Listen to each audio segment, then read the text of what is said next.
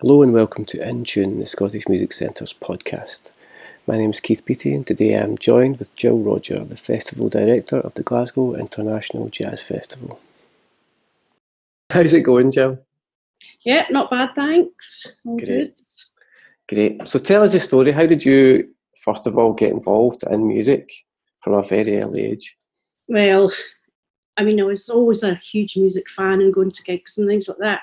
I sort of thought everybody did it, but now when I look back, I realise that I probably was a bit different, even from my sister and, you know, a lot of my pals. But the pals I hung about with, we all, you know, came into town to go to gigs from quite an early age. Um, the Apollo back in the day, Mm. back in the late Mhm. 70s. Uh, first gig was Elton John at the Apollo Wow, really? in 1979, I think. That was your first gig? It was the first gig. Uh, I know. Well, actually, I'm, I'm telling a bit of a fib. My first gig at the Apollo was actually the Wombles, but we'll let, we'll let that one go. My first real gig, you know, was Elton John, incredible. and then from then on in, just going up to town to the Apollo to as many gigs as we could afford, really, and and then I went and did a business studies degree at Glasgow Tech, and went into working in the whisky trade for five years. Um, so I worked in export admin in a whisky firm, All right. but I was always a bit of an organizer. I was the one that organised like the Christmas parties and the Right.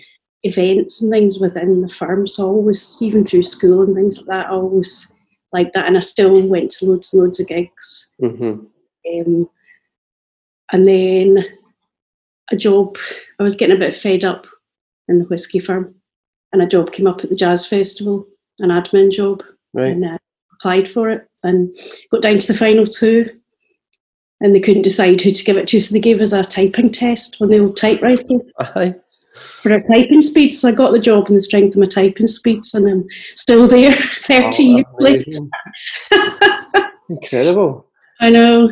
And What made the jump from from whiskey? Like that's my other my other love into music. But what made that jump from from whiskey into music? Was it all- Um, I just, I don't know. I just think like working nine to five in an office wasn't for me. Mhm. So, um, whiskey trade was quite maybe quite an old-fashioned trade in those days, and if you were female, you didn't really get a chance to progress very far. So I, sort of could see it being the same forever.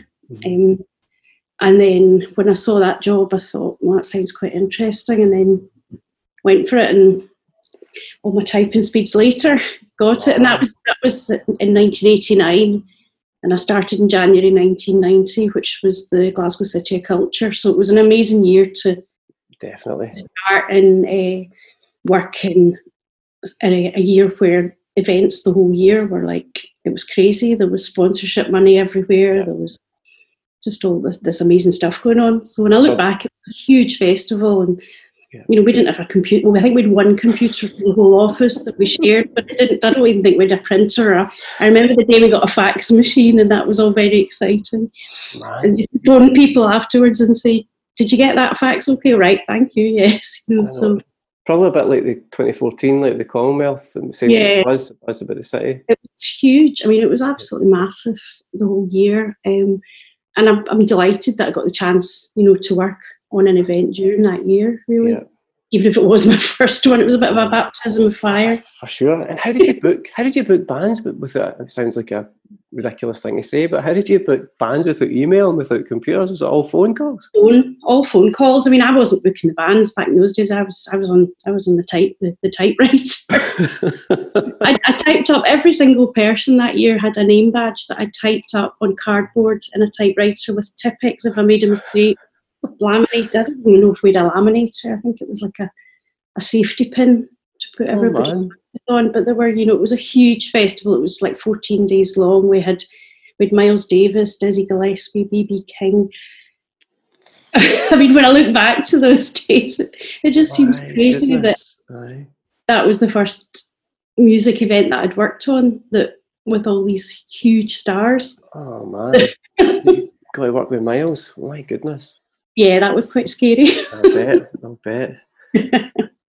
So, so from that, then, when did you become uh, booking and start booking and organising more? What how did that Well, happen? I mean, over the, the sort of first 10 years, I was the administrator, then general manager. Uh, and then myself and Olive Millen worked together. She was the artistic director and I was the general manager. So I was very much from the business side of things. Mhm. And then in 2004, I think it was, Olive decided that, you know, she wanted to move on, had she'd had enough. And uh, the board asked me if I could program it. And I said, well, it's really not, it's not my area of expertise. I'm more about, you know, the numbers and the booking the venues and everything like that.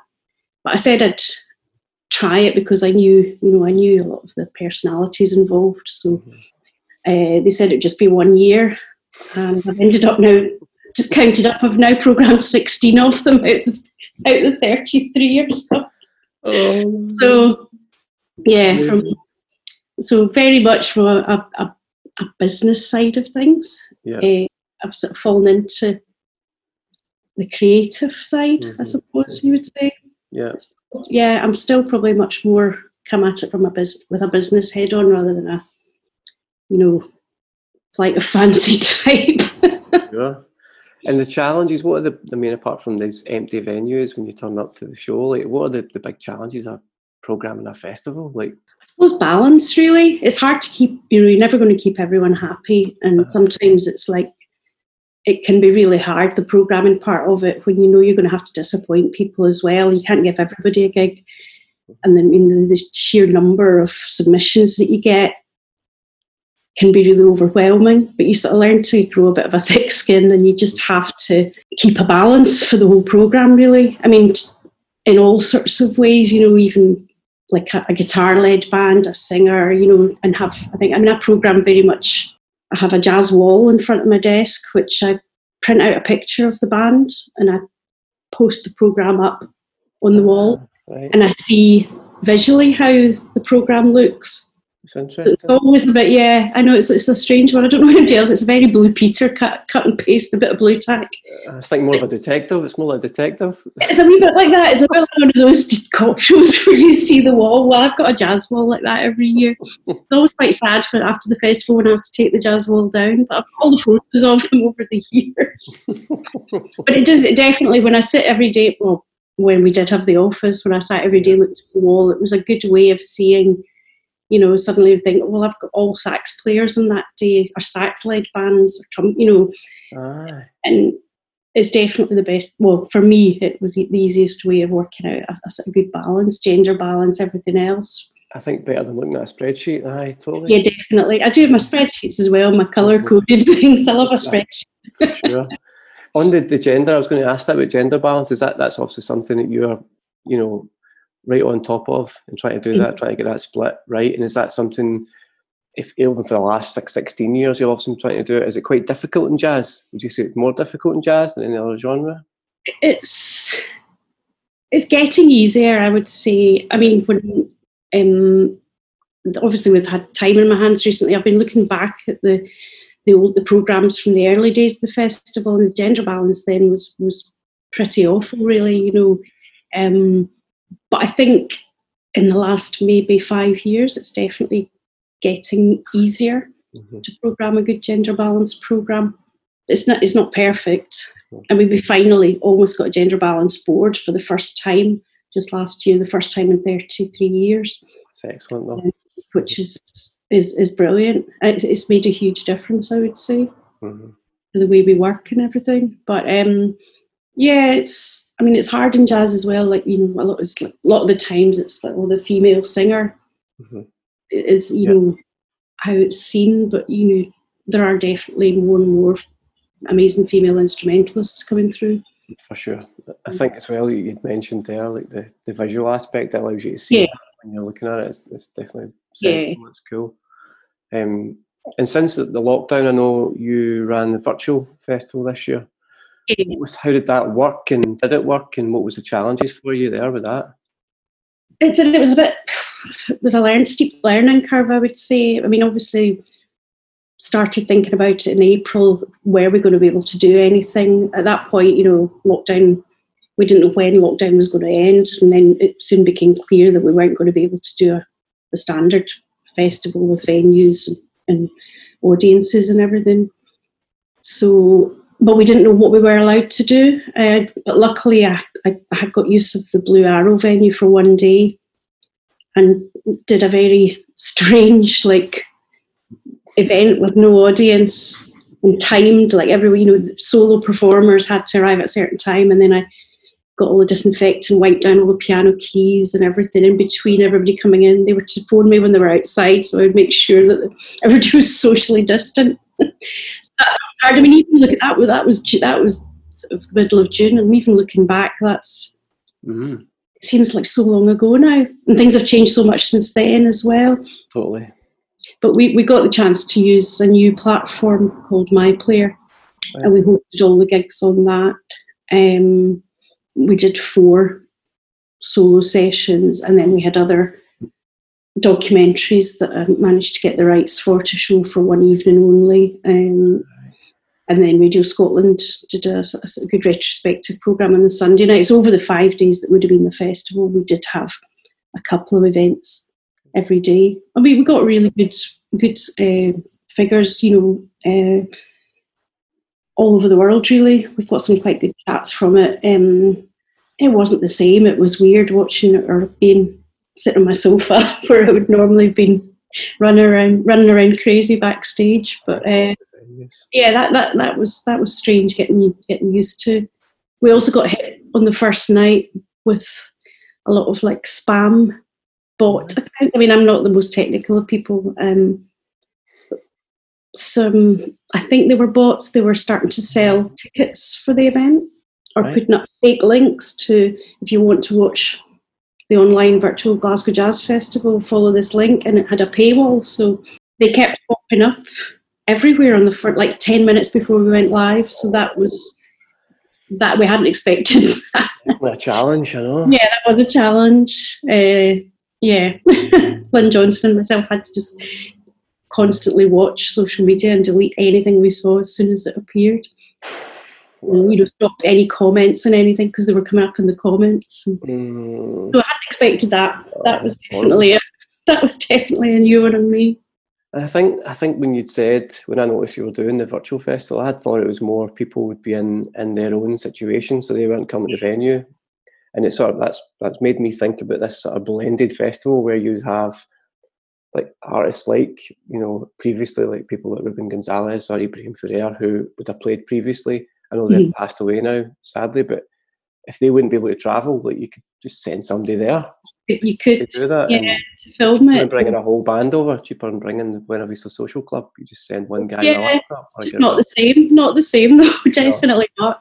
I mean, I think originally when we looked at doing the online or the virtual festival, I did think we would ask people to do it from their, their homes. But at that point, I felt that everything was almost everyone was doing that, and we got the chance to go in for the day, and you know the setup with two decent cameras and someone to film it, proper proper sound desk and everything. I think, and I think that you know it worked. Yeah. Um, and I think we were probably one of the first at that time to have done that. I mean, I checked that we were allowed to do it and everything, so it all seemed to be okay. But it had to be solo performers or a one household. So we yeah. had a, a, a duo that were in lockdown together. So wow, wow. it was certainly a different year. Certainly won't forget it. I know. No, I wish I'd. I never missed all of that. I never managed to see any of that. Well, still there. My oh, player. All right. I'll have a look uh, myplayer.uk, I think it is jazz. Right. All the, the, the, live performances that we that we recorded, or the ones we recorded, are still there. Right.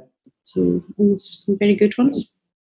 Um, I think as well, like the last, I'll say four or five years, like I've been going down to Brighton for the Great Escape, and also been a massive fan of Giles' stuff on Six hmm. Music, and noticing the, the huge array of um, especially sort of female um, UK jazz artists that's coming through. Yeah. There's a massive plethora of them all. Um, and is that something? I mean, does that do you stay on top of that? Is that something you're always watching to see what's new to book, or program? From a distance, I suppose. I mean, it's hard to keep. An, I mean, obviously, seeing it live is, is more difficult. Um, I sort of heavily rely on the lovely Louise Murphy to help me on that side of the programming. So she's great. I think uh, she has youth on her side, and uh, she definitely she helps me out with the programming and brings a lot of that that to it. Mm-hmm. Yeah, I've spent many hours talking about yes jazz with Louise. Um, yeah. And in terms of the, some of the Scottish stuff, like there's, there's quite mm-hmm. a lot of young Scottish artists as well, like coming through. And I don't think I realised it was mostly on submissions. to jazz festival is it mostly people submit to play it? Well, people submit, but then probably probably uh, in terms of what we would book from the submissions is probably not mm-hmm. not that high. I mean, it does tend it does tend to be a mixture, but I would say the majority of what we book um, is things that we've actively gone out and, and found. We were part of the European Jazz Network as well, and that's quite a good network of festivals and clubs and things all over Europe and the world now. It's, it's extended a bit. Mm-hmm. So, you know, other festival directors will send me things and say, oh, you need to listen to this. This is really good. It might work for you. And vice versa. You know, I'll send them our Scottish stuff as well. And you get um, things like Jazz Ahead and things and all these other. Yeah, and sadly, Jazz Ahead um, didn't happen this year. And the European Jazz Network um, meetings always the annual meetings usually in September, but yeah. uh, that was supposed to be in Bulgaria, but that's not happening this year either. So we'll definitely, you know, they definitely miss out from seeing the showcases at these events as well. Mm, definitely. You, you, you know, you definitely do. Mm-hmm. I've programmed quite a lot of things from you know who I've seen at these mm-hmm. other these events and get invited to some amazing other festivals as well. Yeah, even um, Womex, like Womex has always had a massive yeah. jazz influence in it as well. So as well. So apart from obviously being involved in Miles Davis coming to Glasgow, like what other what are the massive career highlights you've had? There must be a few. Oh, I was thinking about this. I think being involved in discovery of the, the old fruit market as a venue uh, in 1993, we opened it. We were the first people to use it as a music venue. Right, I and, that Yeah, opened with Jools Holland. on the first night of the 1993 Glasgow Jazz Festival. Wow. So it had just been sitting empty, and um, Jim, who was then the director of the festival now, went and had a look at it, and we all thought this this would be an amazing space to do gigs yeah, in. So yeah, but you had in, in in those days it was the stage was at the other end, and you come in the Albion Street entrance, right, and we had to put in, we had to build the stage, put in Portaloos. We put the roof on it. Actually, we got a grant in 1995 because the roof leaked so badly, and put that grant towards making the roof watertight. yeah. Sometimes be birds flying about during the gigs as well. but it was great. It was really, really good having like a pop up space in such yeah. an amazing, amazing venue. It's a lovely venue. Yeah. I feel quite proud every time I go in. You know, every time I see it or, or a band arrives, I always have that sort of. I can't wait for them to see when they when they see the venue for the first time. So that's that's probably definitely one of my my highlights, and maybe taking uh, lots of fairly well known jazz musicians out shopping in Glasgow. Of course. of course. I've taken quite a few of them clothes shopping before the gig. All right, because I've lost things. Well, yeah, one. Well, yeah, one airline lost all Jimmy Smith, the Hammond player's luggage, one year, and he was not happy. So they just said, "Yeah, just uh, kit him out, take him, kit him out with everything he needs." So I took him down to Slater's. of course, of course. he, was not, he was not very happy, but that was quite good fun. Got his suit for the show. yep, he got his suit and everything and then the luggage turned up after the show, so it was quite. It was lucky mm-hmm. that uh, I had been had time to take him out. But just meeting some amazing people over the years. Uh, there has been some greats come through. Some, you know, we've we've had all the big stars really, and yeah, jazz and blues and world. They've all they've all played. Brilliant. Joe, listen, thanks so much for having the time to talk to us today. You're welcome. It's nice to talk great, to you. Great to catch up with you. Thank you so much. Cheers. Bye.